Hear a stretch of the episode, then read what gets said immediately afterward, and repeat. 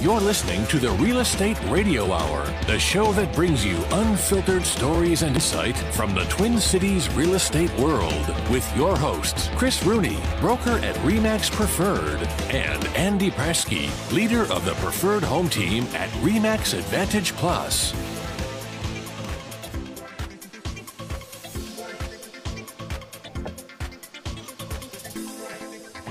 I'm ready, Andy. I can see that, my friend. Yeah. Where'd you get that? I actually bought it for a wedding to go to, and then I chickened out to wear it. That's cool that your boxers match. That's neat. That's, I didn't you go back that far. him. Hold on. Maybe, no. You know, Chris never wears pants on these shows, right? I'm trying to do the walk, the the standing podcast today. Oh, good for you. We're going for it. Do you guys have any plans for Cinco de Mayo? I Taco. do now. That that little intro got me kind of fired up. I think I'm ready after that big wild win. No kidding, right? I got to show like five houses today, though. So after that, though, I'm Cinco and de Mayo in it. So, Cinco and De Mayoing it. yep. What's kind of weird is it's only an American holiday. It's not a, a Mexican thing. It's just for Americans. Yeah. Well, that, does that shock you? I mean, you know, we, we like to celebrate here. So True. True. a lot of the world looks back at us and goes, You're doing what? So Hey, Andy, big news though. The Fed, they raised rates. What can you tell me, tell us, the listeners about Well, it's about time. I mean, they raised mortgage rates about a month ago, scared the living pants off of the marketplace, and raised everybody's payments about 200 bucks a month on average. And the Fed had not lifted their like key rate yet. And so what was we are kind of waiting on the feds to raise it, but the banks were like, hey, they're raising it. They said they were gonna, so they raised mortgage rates ahead of time in anticipation. And the marketplace, you saw the stock market, I'm sure too, responded very well with the news that okay, they're finally to do something to fight inflation. They're to bring rates up a little bit, and uh, and that hopefully will will slow things down a little bit. But I'm not an economist. All I know is that I think it stinks that there there was uh, and and hey, this is how it goes, right? There's not a lot of ramp up period between now and when the actual um, w- when you're sitting and hovering at three for so long, and then all of a sudden overnight it seemed like they jumped up to you know, four and a half to five, and all of a sudden everybody's sitting there going, wait a minute. And they, they would assume they would just relax. Like a lot of times they go up and they come down, you kind of follow a chart and they go like this, but they just went up and they've been staying there. And so it's kind of an, I mean, or bouncing around up here a little bit, I guess you could say. But I mean, hey, here's the deal 5% on your money is still a great interest rate to borrow at if you have to borrow. Um, you know, it's just, it's just more than what we were used to, right? I was using the analogy of the hot tub, right? the hot tub just cooled down two degrees, and everybody's like, "Oh, it's freezing in here. It's down to hundred from hundred and two. Is it? Another Andy's analogy. Good one. yeah. I apologize. Yeah, no, that's good. That's good. But so basically, what you're saying, though, Andy, is that from the mortgage uh, rate uh, for houses, they've kind of reacted to that already, and maybe even overreacted a little. Yeah. So those should calm down just a little bit more. Well, you, you'd be so upset if you saw what those banks are literally uh, taking their loans at, and then they're loaning it to you and making the gap on it. And it's like, yeah, come on, guys, it's not Yeah. right. But I guess that's why you should all be bankers. There you go. All right. Well, market's still kind of the market. Yeah.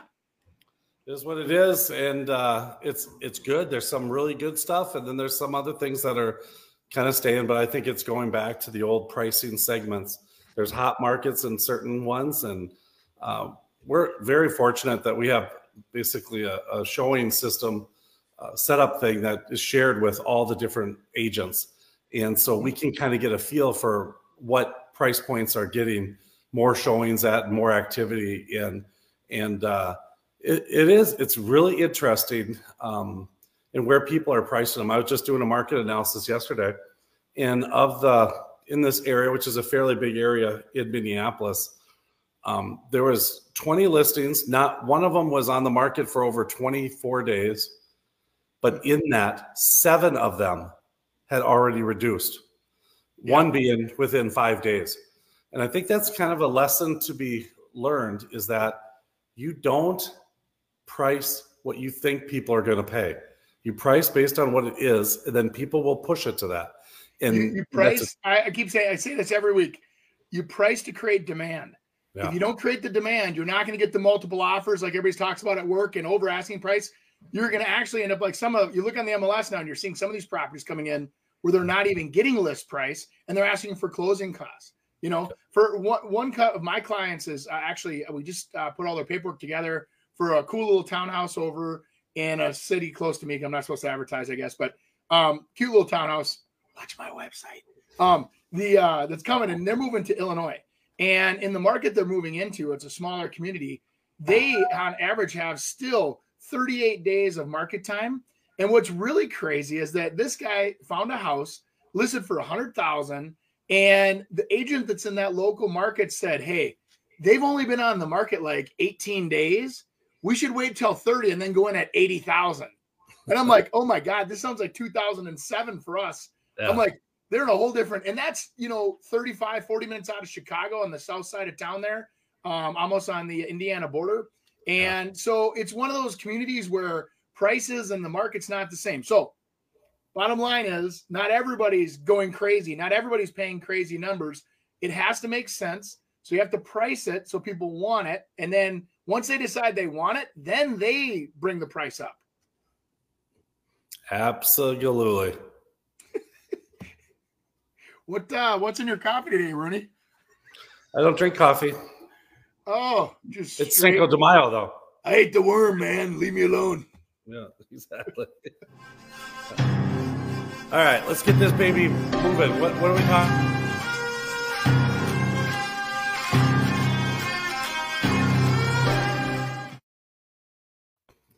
Wow. If rates were to rise just 50 basis points more, or home prices were to increase just 5% more, home affordability would be the worst on record. Hmm. Huh. I can nor deny nor agree with that stat without seeing my charts. Yeah. But it, I mean, it, it's funny how you can effectively change, you know, the stats really. That's why, you know, we, we all play stat. What's funny is like you watch a sporting event and they're like, that's the first time that's ever happened in 27 years. And you're like, oh, what, did, what, what are they talking about? They create yeah. hype out of nothing. Well, it's yeah. the first time anybody's done a left handed free throw while three minutes left on the clock. And you're like, oh, who yeah. cares? So sometimes these stats are like I always say, right now we are still affordable. And if you don't you don't think those feds and all everybody else is looking at that, they don't want to kill housing guys. I'm telling you, it's too big of a beast. If they kill housing, everything else is screwed. We we all saw what happened in the early, you know, 2006 to 2010, 12 and they don't want to do that again. So anyway, I totally agree. I think uh, I also, and I've been saying it on here, that I think people need to start just looking at houses as, hey, I've, I've got to get something. I want something, and that's the one I want, and I'm willing to pay a little more for it to have it. Yep. And rather than thinking, oh my gosh, we're so overpaying for something, but you're overpaying for everything right now. Yeah. Yeah. I mean, you're, you're paying way too much for a car. You're paying way too much for lumber you're paying way too much for your deck or your deck railings or whatever. Or as and, most employers would say, we're paying you way too much to be here to do this task. yeah. Yeah. right. There's there's some of that. I, I, saw something on Twitter. They were saying someone was saying, "What do you do at a desk job, anyways?" And people, it was so funny. The responses. Well, fantasy football.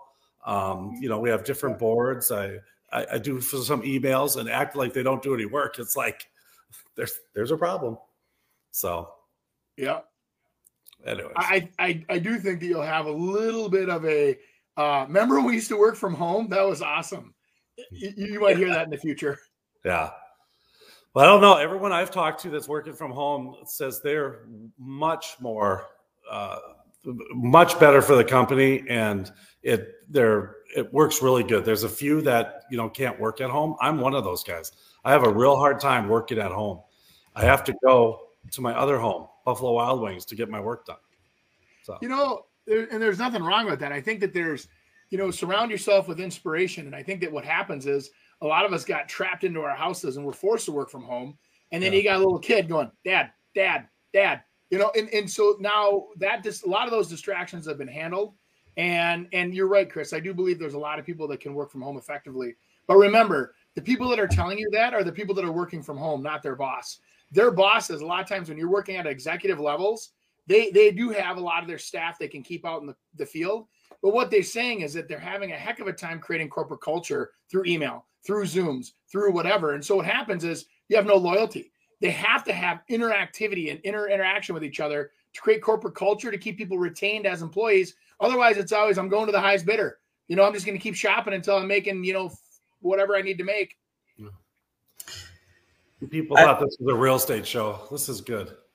Yeah. I have a perfect transition from home affordability, working remotely, and uh, Cinco de Mayo.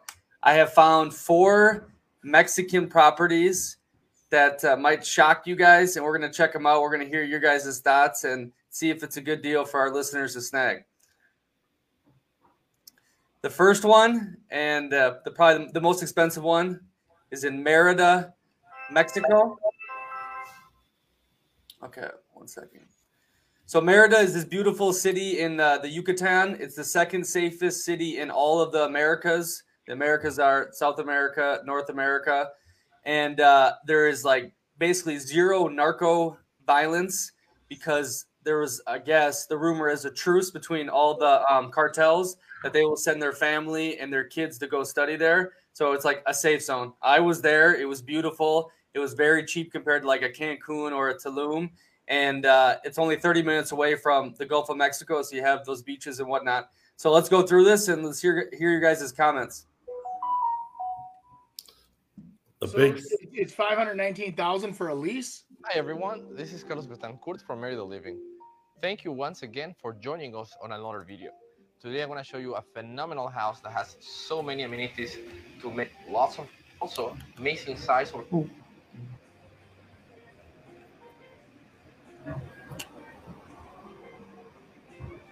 The old colonial feel.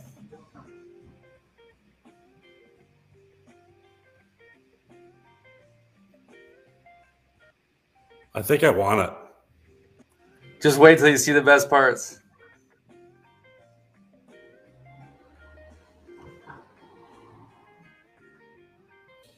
Andy, think about how much that would cost to build Oh God, yeah. those floors like that. I'm thinking about how loud our house would be if we ever were visiting each other in that house with all those floors. Yeah. Echo, echo, echo. Yeah. But you really can't do carpet down there. Oh, look at that ceiling. That's cool. I like that. There it is. That's Nice. the area. And remember, it's always sunny year round in Merida. Wow.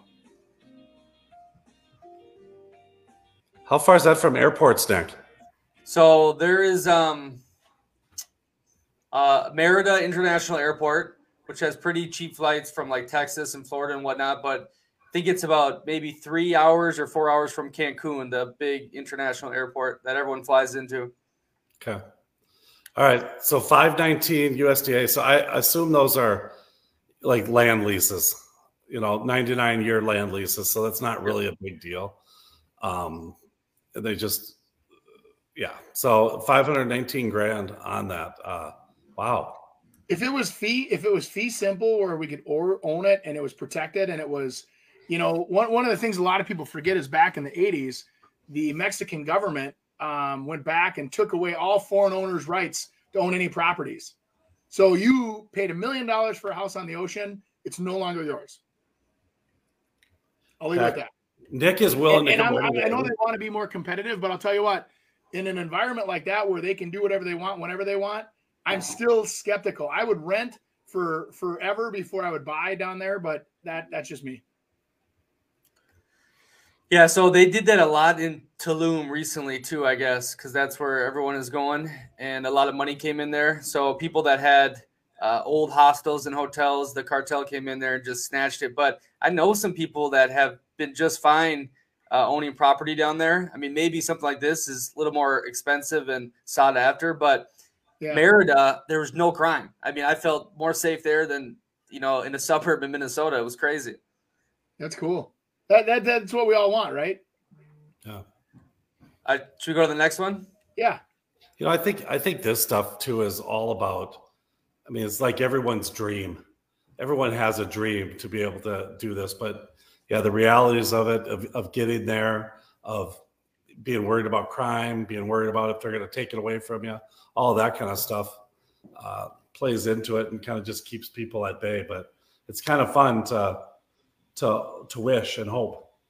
So is my conversion rate correct? So like they were saying it was 528 meters or whatever. Is that like times nine? So it actually was like over 5,000 square foot house. Look like it.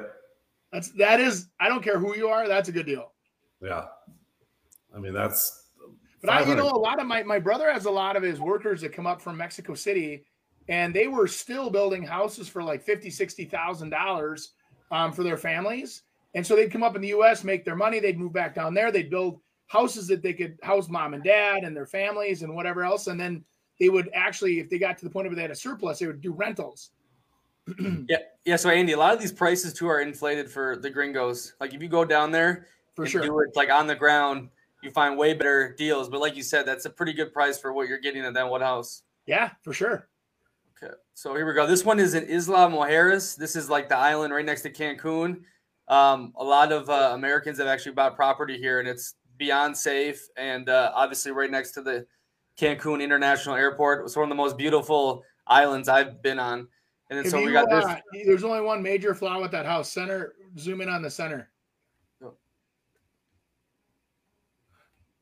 Green Packers. Bay. Packers. you yep. just lost a hundred thousand, sir.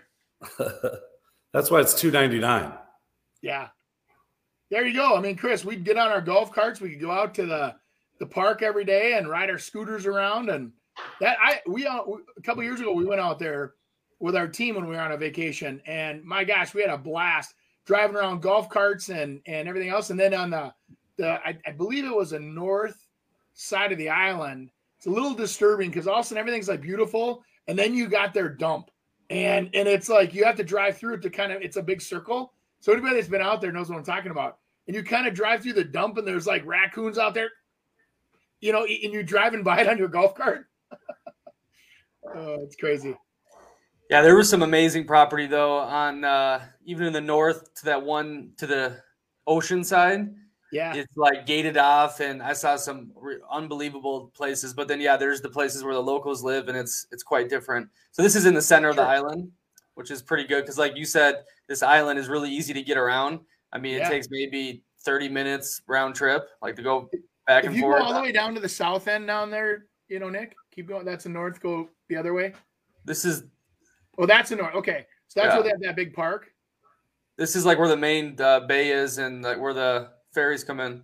Okay, so on the other on the other end of the island is where they have kind of that big, beautiful, like it, I believe it's a lighthouse, and they have the views and the vistas off this island are just stunning, right from that spot right there. Yep, Punta Sur is unbelievable.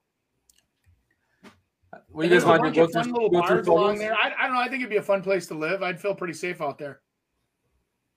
Cool. Yeah, and I, I mean, I don't want to discount three hundred thousand dollars, but I mean, to be on an island like that, I, I, wonder what the extra costs are from property taxes to utilities to that that type of stuff. That ongoing cost. I mean, if someone invests, you know, three hundred thousand American um, to just purchase it outright, what that thing would cost them. But boy, I think that would be a that'd be a fun little place to be able to head to there for sure. You'd have to change your habits though too with hygiene. I know they don't let you flush any paper or any of that kind of stuff, so that'd be kind of. It's third world, yeah, developing yeah, yeah. with the water and whatnot. Okay, this last one because this is taking a little longer. Is this okay? A house in Cozumel, and this would be. I mean, Cozumel is probably my favorite island in Mexico. For sure. Uh, there's a little city center, and the rest of it is kind of like barren, but the most beautiful yeah. water uh, and uh, nature. So this would be like a fixer upper, but I think you get this for about fifty thousand. So I'll show you the the front is uh it's like one of these, okay? I mean, terrible photos. We should give Maria a call and let her use some of our guys. it's Mary, by the way. But this what location is right in the city center. It's perfect location. Yeah, that'd be a fun little cheap way to go down and write, stroke a check, pay cash, and have no overhead, and you know Chris could start selling T-shirts. I'd sell the. I'd rent go karts or something, or My sashes. I'd sell sashes. I don't know what I'd be selling, but I'd be selling something. I know there was a Carlos and Charlie's that closed right at the pier, and I was like, "How does a Carlos and Charlie's close?" And you know what I mean? This was Too Americanized. It's too Americanized. That's those ones that they don't work. It's it's that's America trying to make Chinese or Mexican food, Chinese Yeah. food. True. Well, there's actually, if you look at Chinese and Mexican food, the influence on the on the Mexican culture is heavily influenced by the Chinese.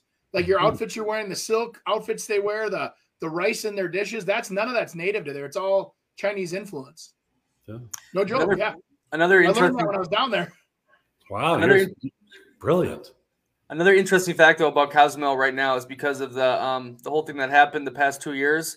They survived a lot on um, tourism, like the uh, cruise ships, and so now like Cozumel went through like rough times, and I think you could get a lot of good deals down there. And again, like Merida, the narco influence isn't that bad in Cozumel. I felt really safe there, and I haven't heard of many people who have had issues. It's like one big family. The locals, everyone knows everyone because it's so small the population. But I'll tell you what, if like you're gonna retire, I met some older uh, retired Americans there. They just uh, they had a home and then they went uh, scuba diving because it's the second best scuba diving spot like in the world. So It he just goes scuba diving every day, and he said he's had no problems in like 30 years since he's been there. Wow. Hmm. Yeah, I can see that. Where if you were a scuba or a, uh, you know, surfing, sailing, there's so much to do there for that. It, it's like a tropical island, um, for sure. Good. Well, that's what it is. Oh. How are how are the? I mean, kind of a big thing for us or Americans or people working and traveling is internet, internet connections down there. Issues, good, bad. No problem in Cancun. I never had Playa del Carmen. My internet was fast. Tulum is kind of an issue. Cozumel was not that bad. Merida is pretty fast. But yeah, if you go to like outside of civilization, it gets a little shaky. But Sure. I, hmm. I work from home just fine there. Did my my podcast um, totally fine. Nice. Cool. Okay. For people that don't know, Nick's kind of a world traveler. So You think? uh, yeah, he's our. I went our to South Dakota last year. Okay, you here's just were on, our- you were on your team trip. How did it I end did. up? Was it good? Yeah, we, we brought home a team mascot now too. Nice. I couldn't believe this was only twelve dollars, so I bought it. I'm like, this is the coolest dumb little souvenir.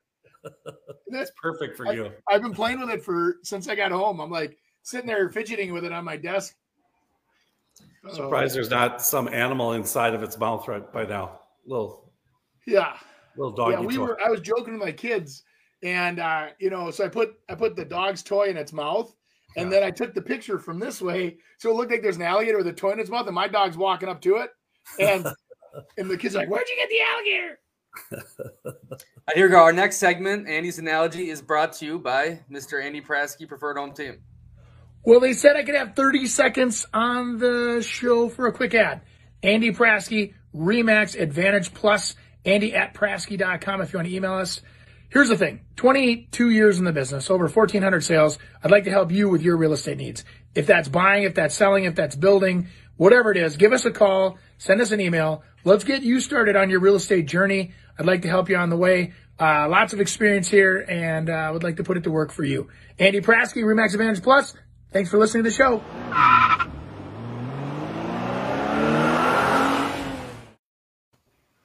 That guy looks nice.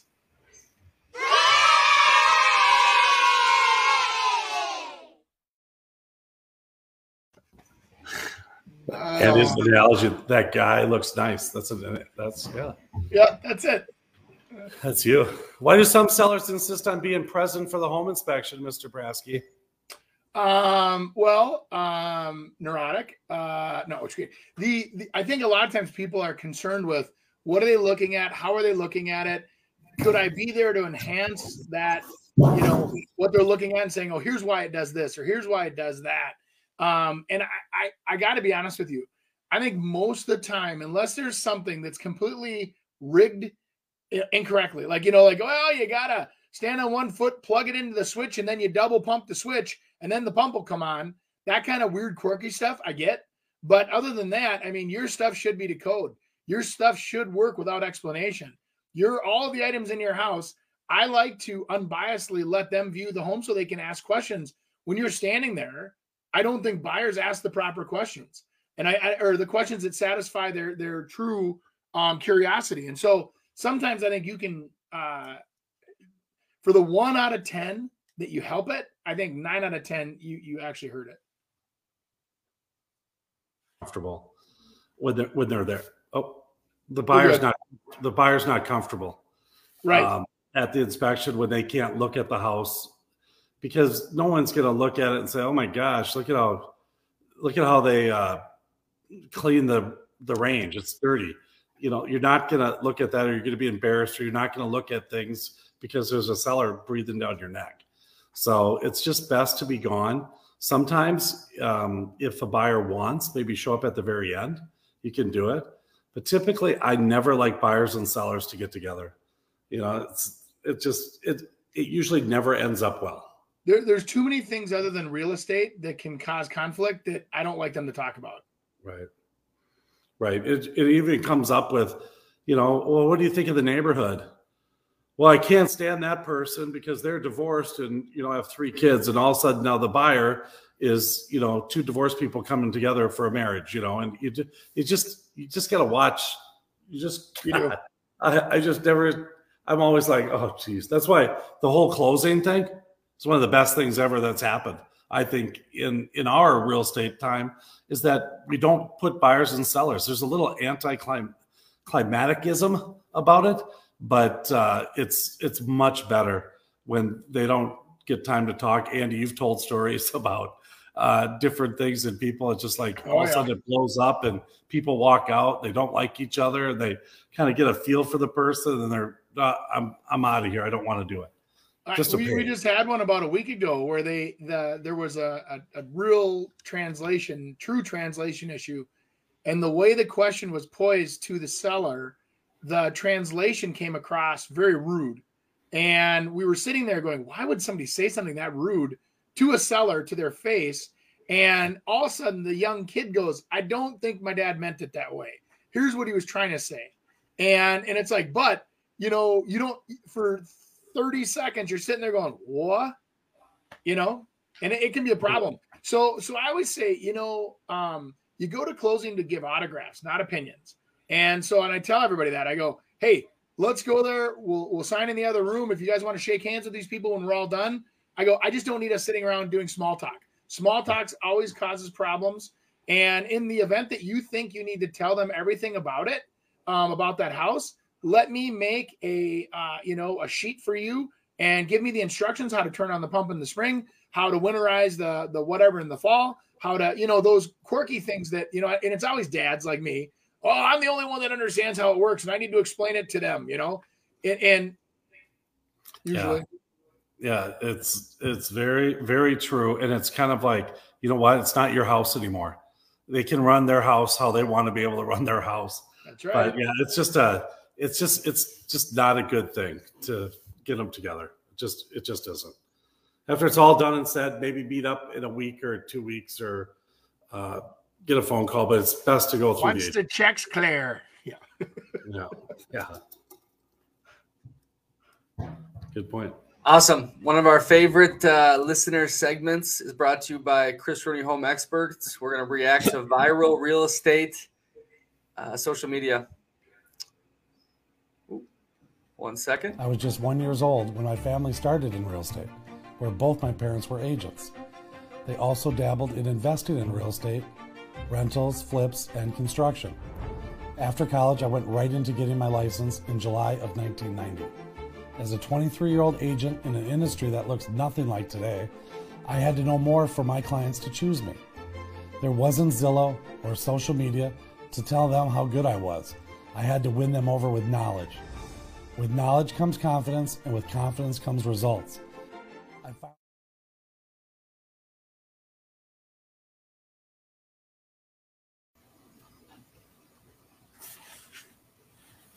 What do you think, The Randy? $800,000 listing in Fairfax, Virginia went viral this week because, along with 3,500 square feet of colonial home, comes a squatter in the basement. The online Zillow ad notes there is no access to the lower level due to a resident living there with, quote, no lease in place. Listing agent Zinta K. Rogers telling the Washingtonian the basement dweller took advantage of an elderly homeowner and, quote, weaseled her way in now living there for three years without paying rent. In addition to the squatter, the home features original windows, some with rot, a dishwasher that doesn't work, and at least $25,000 worth of sorely needed repairs. Who would sign up for that, right? Well, this money pit with a live human living in the basement sold in a week for over the asking price. There, Oh, God bless America. That's 2021, 2022, right there. Yeah, that's that's crazy. You know, I actually, Chris, I had that happen to a client of ours. They, uh, um, there, there was a situation where an elderly lady had uh, given her niece a key um, to check on her periodically, and the niece had lived somewhere else. And, and anyway, she passed away, and, and the, the elderly lady did not necessarily 100% trust her family. So she had an independent woman that she knew from work from years ago that agreed to do this for her to help her try to, you know, settle her estate and make sure that everybody gets what they were supposed to get and that nobody does any shenanigans. Well, we go over after the the woman had um, passed away. Uh, they went over to actually take a look at the house and and help you know get the house ready to sell. And by gosh, there were people living in the house and in a secured building where you only know passwords to get in. you go through three different doors to get into this place, so you have to know all the codes. You have to know all the whatevers. So she's in there, and they can't get her out of there. And they've been trying for a long time because the gal that actually is in charge of the estate does not technically own the house. So Mm. it's it's a mess. And and this kind of stuff happens all the time where people know the laws. They're they're basically I, I I don't mean to say this. I don't want to see anybody else living on the street, but these people are crooks where they're literally stealing and they know they're stealing and they've done enough research. So they're not like they're not intelligent. They they've obviously done their research on how to protect themselves and how to squat because they otherwise they wouldn't be there. They would have thrown out the day they got in there. You know what I mean? Well, there's professionals. Oh, There's yeah. professionals that that do that stuff. I mean, that Yeah.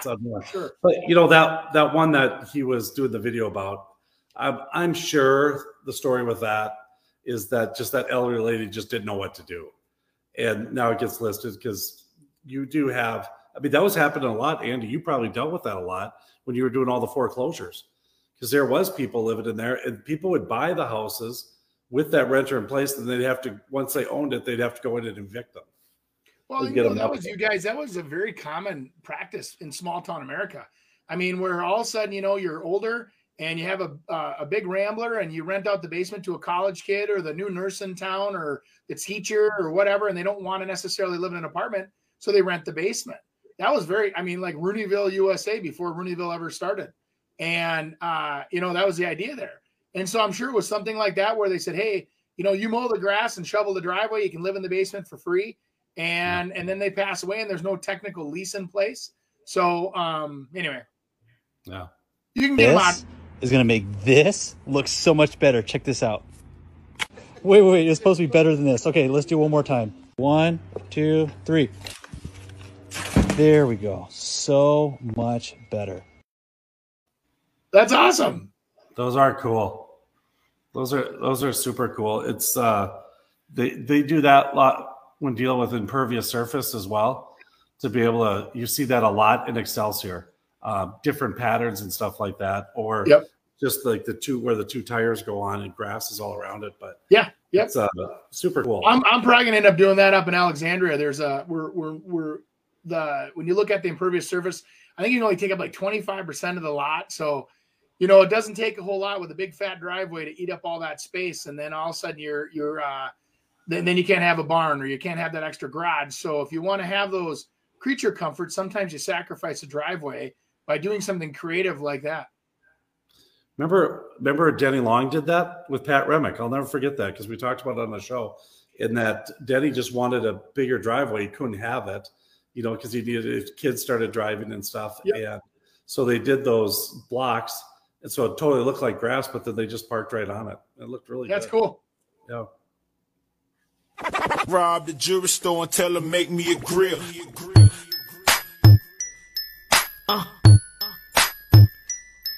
Uh.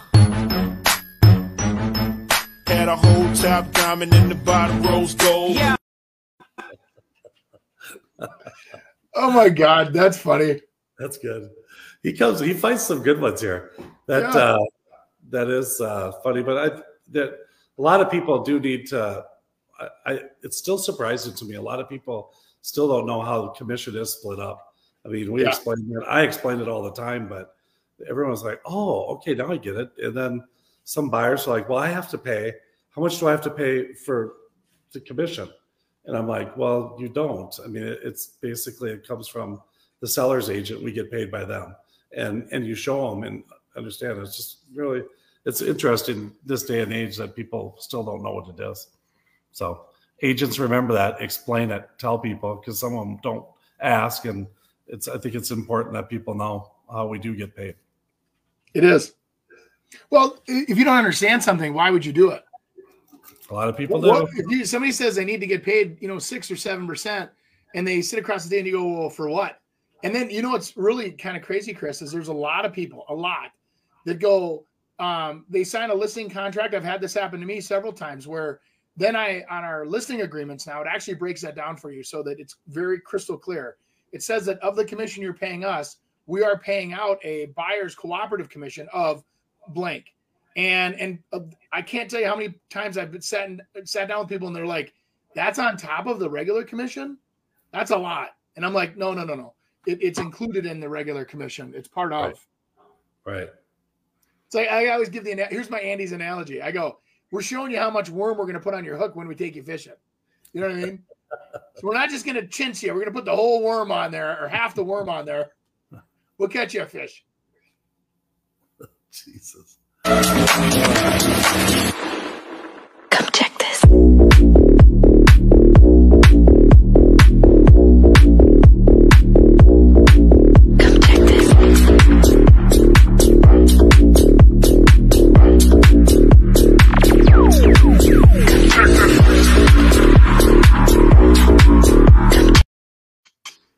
That was awesome. Very clever. Yeah. Very clever. I wish I would have learned those a long time ago. I'd be in Yeah. great the the dart the getting out of the dog's way it's usually cats cats i don't know i you know and, they, and cats know they have that instinct they know when you don't want them to touch you and then they come up to you and they rub on your leg or something it's like oh my gosh We have so many cat stories. Oh, so funny. I'll never forget one time, uh, my sister, Missy, she's in real estate too, and she was kind of getting a house ready. And she was there by herself, and the owner had to go to work, and she was stuck. It was like one of those three level townhomes, and she was up by the bedrooms, and the cat was at the bottom of the stairs. And uh, she was up there. She's like, the thing's just staring at me. She's calling me. She goes, You got to get over here. You got to get here and help me.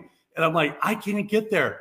And she goes, Well, stay on the phone with me. And you could hear her screaming through the house, running away from a, a little oh cat. A little cat. But she said it was chasing her, and oh, that's funny. I, I believe her some of those cats they know what they're doing Yeah, I know. And that's a sure that's a good thing for owners to do. I we talk about pets, and you know, people. Everyone likes a pet, even if you don't like them. You like them; they're cute or whatever. But they're not cute when you're trying to show a house. They just get in your way. They just just keep them out of the way. Because even if someone loves them and thinks they're the greatest things in the world, then they're going to go concentrate more on that pet than they are going to look at your fireplace. So it's just good to have them gone and any resemblance of them gone. So dishes and beds and um, cat heavens, you know, those trees things with carpet all the way up to the ceiling, you know, those things, they just got to go. yeah Do you want to see why I decided to go into commercial real estate instead of residential? Look, I'm a go big or go home kind of cat. And in life, I decided I need to go big. Follow my page to get ahead in real estate. yeah those 30 million dollar listings are super easy to get or as my daughter would say soupies Yes, yeah. Yeah. Yeah.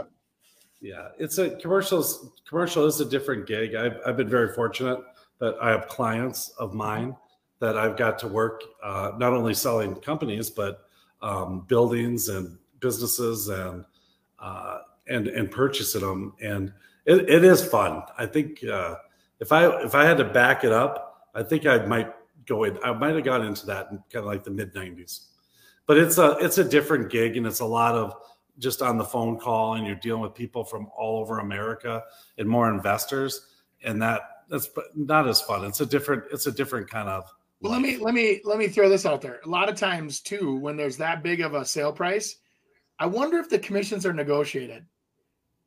Yes, they are. Yeah. So that means go big or don't go home. Something Go like big, but don't. I wouldn't bet the whole farm on on getting one big check every year because I knew a guy that did commercial and he'd go two years without a paycheck and then he'd get a four hundred thousand dollar commission. And it's like, who wants to live by feet? That's like trying to live off lottery tickets. You know what I'm saying? Yeah. Well, I mean, the reality is is that uh, like commercial and residential, there's there's not a lot of people that make a lot of money in real estate.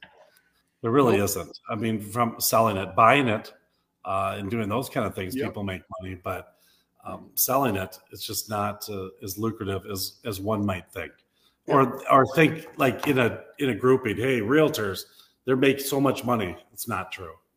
Just not true. Poor me and poor Andy. Send your checks to Exactly. Hey, a Venmo. Nick, put a Venmo finger on there. We'll make a Patreon for exclusive content and uh, real estate fun. Oh, nice. Patreon, Andy. I I don't know what that is, but it sounds great. It does. It actually is. It's, it's actually kind of cool. It gives you more content. So a lot of the podcasters and stuff are doing that, where they're kind of going a little more in depth. So let's just say that we wanted to do it for uh, realtors, more in depth realtor knowledge, that we could do that. And then they'd pay to be able to listen to that part of it. Oh, So you do this, yeah. So you do this where it's kind of for everyone, and then you really dive into, hey, here's how I'd market a three hundred thousand dollar house in Champlin with a three car garage a mile from the park, kind of thing. nice. Yeah, just saying. I was someone taught taught me that.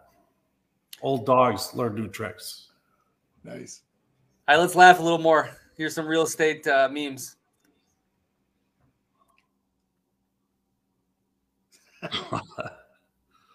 What the world would look like if dual agency was banned? Hmm. It's basically saying like it would be a perfect world in a utopia. Is this true? Wow. Not I really. there'd be a lot of mean, misrepresentation though, because it depends on who your fiduciary responsibilities go to. You know, I mean, if you're just sitting there as a mediator and you're like, "Hey, I don't give a crap about anybody. Um, here's what's going on. Here's how you're getting screwed. Here's how you're not getting screwed. Here's how you're taking advantage or not advantage." You know what I mean? That'd be different. But then, you know, that's not a. Uh, most people want somebody in their corner. Kind of like you're heading into the boxing ring. They want to have a coach. They want to have somebody to motivate them, know what they're made of, know when to dive deep. So that's where I think, you know, I that's just my opinion, but There's there's some though um, from a like in an upper bracket type uh, thing is a lot of those people just go directly to the listing agent um, for various reasons. Number one, they probably want to go to the person that knows what they're what they're doing. They think they can handle themselves and not have a problem with it, and then just go right to the source rather than playing around. And I think in general, the people that are getting the upper bracket listings have probably been in the business a while and or um, the ethics are are good and dual agency is a is a serious thing and we can't discuss price terms or motivation on either party's part unless instructed by that party so um, it's I mean, we it's really hard for the realtor. Everyone thinks, oh, oh man, you're getting both sides of the deal. You're going to make so much more money. It's so much harder. I would much rather represent that one seller and then go represent a buyer somewhere else rather than have it on the same deal. It's a it's a really big burden on us. But I mean, I'm very straightforward with it. And sometimes people will try to deal directly with the listed agent because they think they're going to get money off. And that's just not what it's not what it is. So some people have made it that way. Um, and some people think you can do that, but I don't. That's not the game I play. So, anyways, that's Patreon. That's for Patreon, Andy. Me researching the seller on Google so I know what type of lunatic I'm dealing with. Boy, I can't believe how many of uh, our buyers do that now and our sellers. You know, they want to know they want to know the names. We'll go over. Um, they they want to stalk them. They want to know what they are, who they are. You know, I mean, now Why are they the- moving? the ring doorbells and stuff like that. Um, you cannot have audio on those things, and you need to let people know. But now sellers are being able to look at who the people are, who comes with them, you know, how they walked around, how long they were in the house. We can we time people with an electronic lockbox. We know exactly how long they've been in there, you know. So it's uh, I mean, it's just it's reality. It's what it is. So clean up we, your. we actually have a few of our, our um, you know the crm systems where they keep track of our customer management you know kind of systems and all of those have integrated social media um, you know buttons that are on there so that you know if you if somebody signs up on a website and says hey i'm bill smith and i want to look at a house well bill smith's information goes into our system. And then for agent safety as well we have the ability to click that to make sure that they're a legitimate person because if they're not and let's say that their social media profiles or they don't have any right? That that mm-hmm. happens. I mean and then we will be a little more cautious with a person that's completely you know mystery person versus somebody that's actually out there they yep we live in florida. We're moving back to minnesota because we're having a baby. We want to be by mom and dad. And you can see everything. I think in a world of of you know earning trust and expecting to be trustworthy right? On because I, I look at my team um, all the time in their safety and i look at okay how do we provide them with a safe experience do their job as a professional but yet maintain that that sense of i don't want my people to feel unsafe.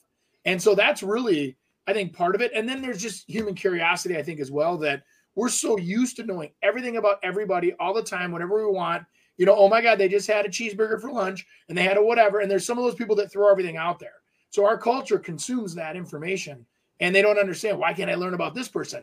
I get information about everybody else i want to get information about. So it's just it's a different world for sure. Yeah, I had, I had two people contact me really fairly close on a listing of mine through WhatsApp. Okay, no one, no one but my family gets a hold of me through WhatsApp, and some a few out of uh, country clients that do it. But um, they're like, "Oh, we want, I want to buy this house," and I'm like, it just hit them right away. I said, uh, "Then you need to get a realtor to be able to show it to you." Well, I thought you were my realtor, and I said, I'll be a realtor, but you have to um, send me an ID and a pre-approval letter, and then we can set up a showing. And then have the lo and behold, lo and behold, Yeah. they don't do it. It's really crazy.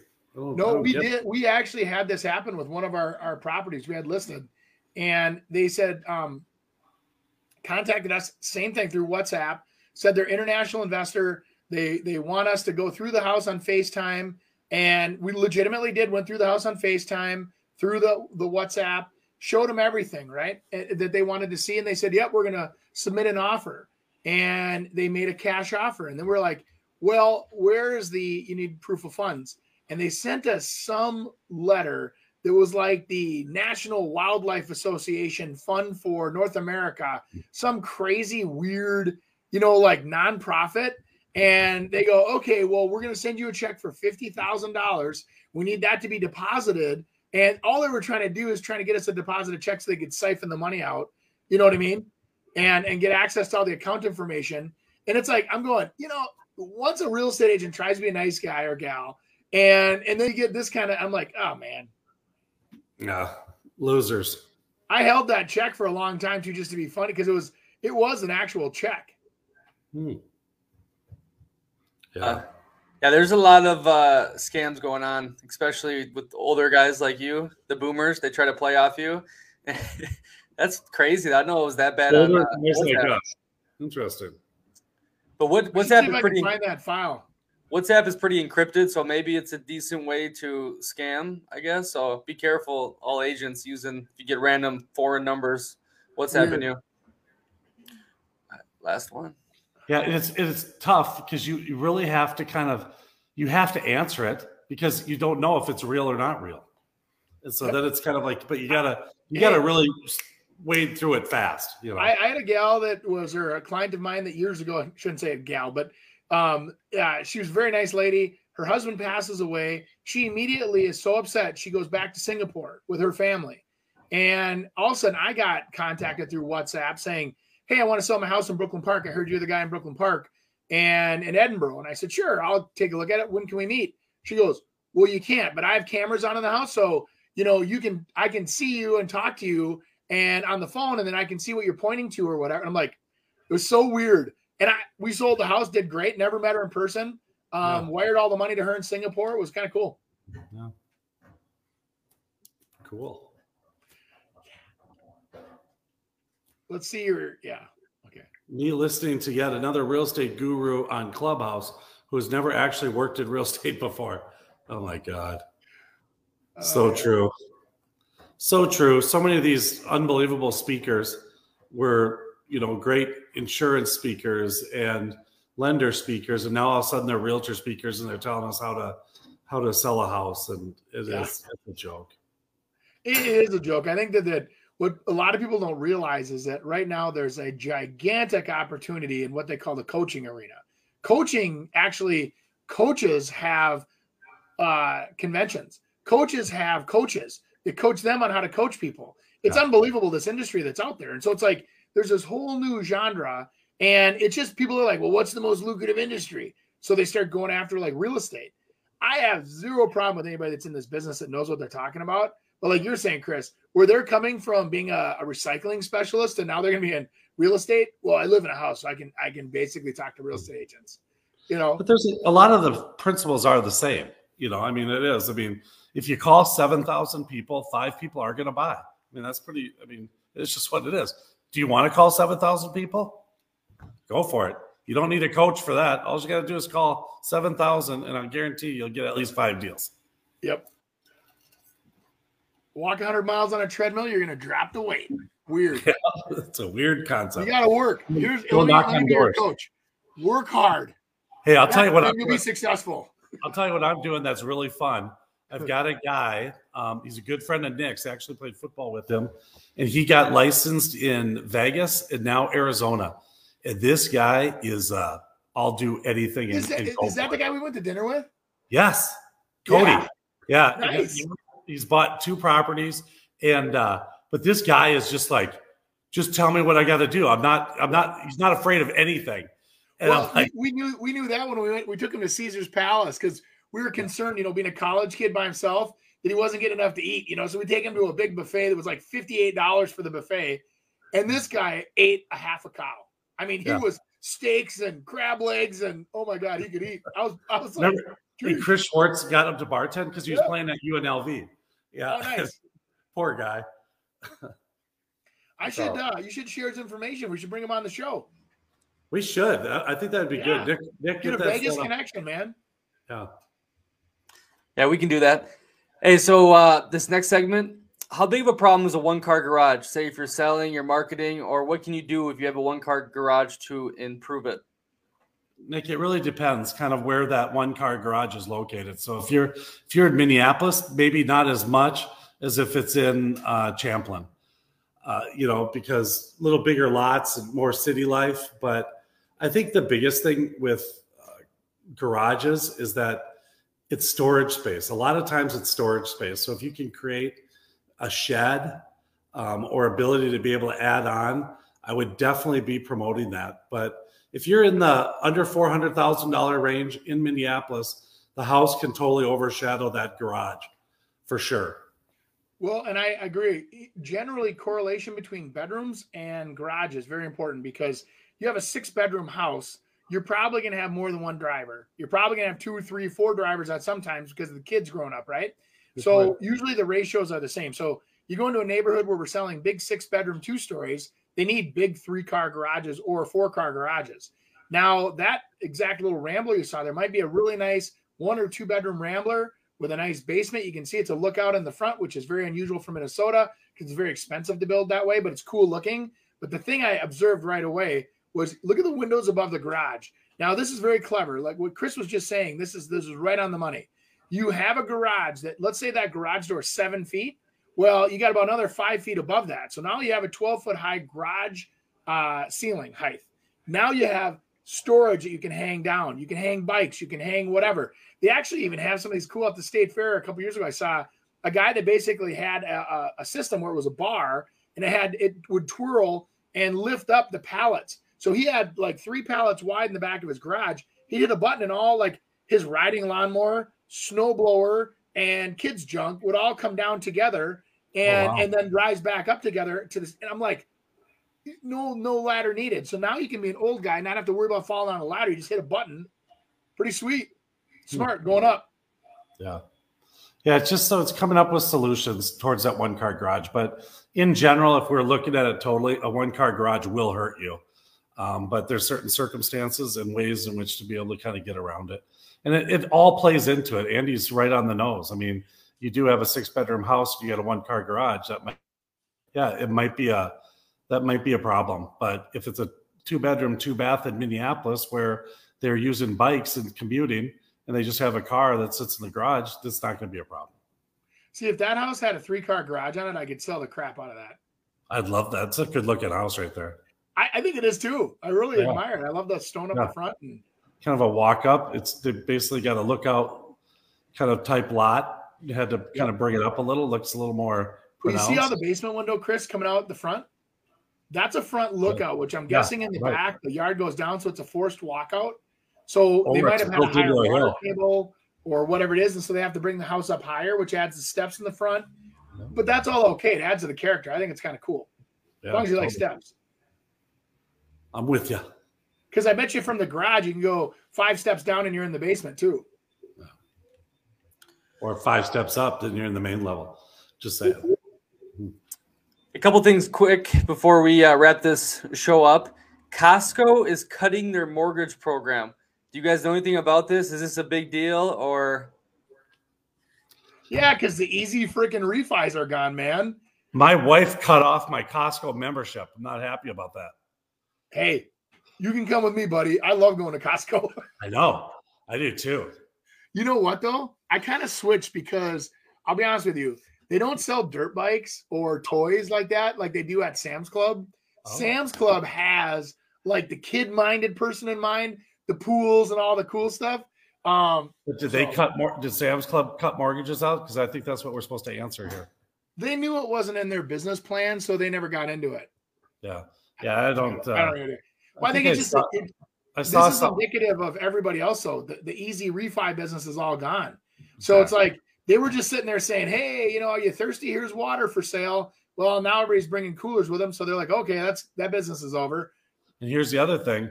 I would think maybe the mortgage companies that they're working with got started getting rid of those people that were doing those programs because they had to drop them so much and they just had a whole bunch of them and now they don't have as much and the mortgage companies probably can't you know do it for them anymore.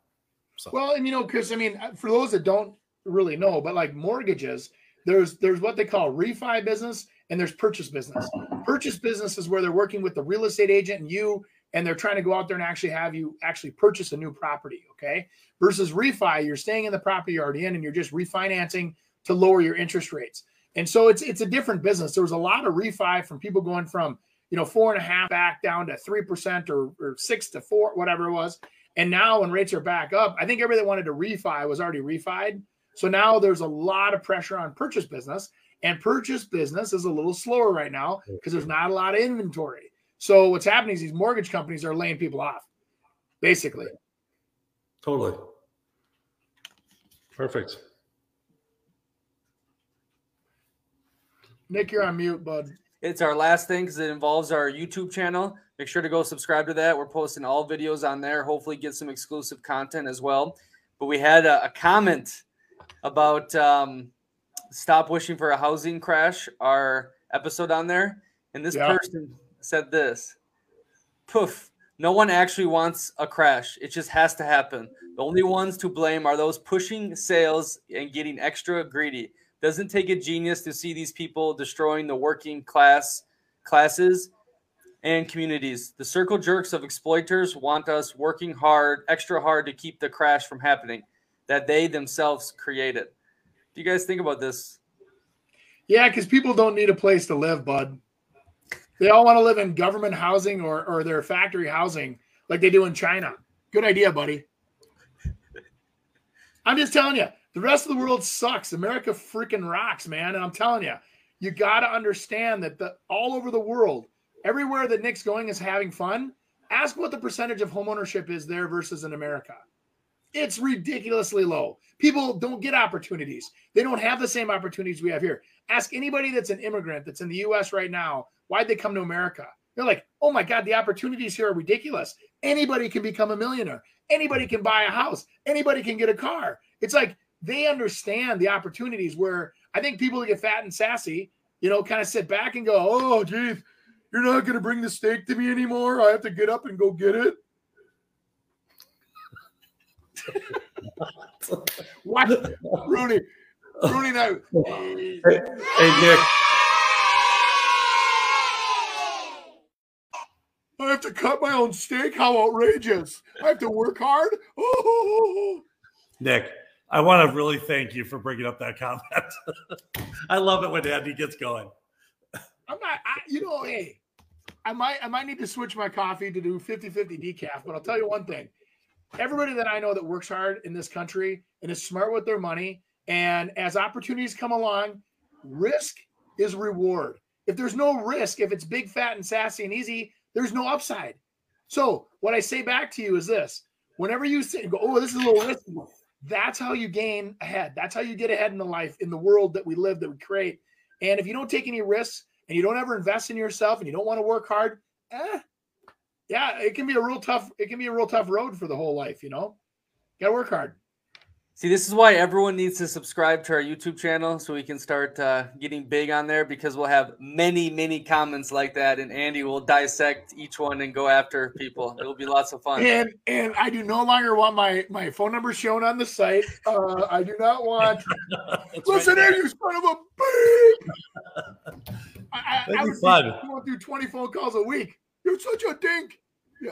I'll take your phone calls, Andy. I'll do them. Yeah, you call my uh, representative, Mr. Rooney. You should actually Wonderful. have that headband tied around your head, man. It should go around your head. Yeah, exactly. I'm ready. All right, we got to go. All right, guys. Hey, wonderful episode. Make sure to give us a like, subscribe to our YouTube channel, reviews on Facebook, iTunes, Spotify, and uh, post three digestible clips each week on YouTube and Facebook. Give us a like, give us everything, and uh, see you next week. Yeah. Ciao. Thanks for joining us this week on the Real Estate Radio Hour. Don't forget to visit our website, realestateradiohour.com, where you can subscribe to the show on iTunes, Spotify, Stitcher, or your preferred podcast listening app. If you enjoyed today's episode, we'd appreciate a rating on iTunes or sharing us with a friend. Until next time, stay awesome, Twin Cities.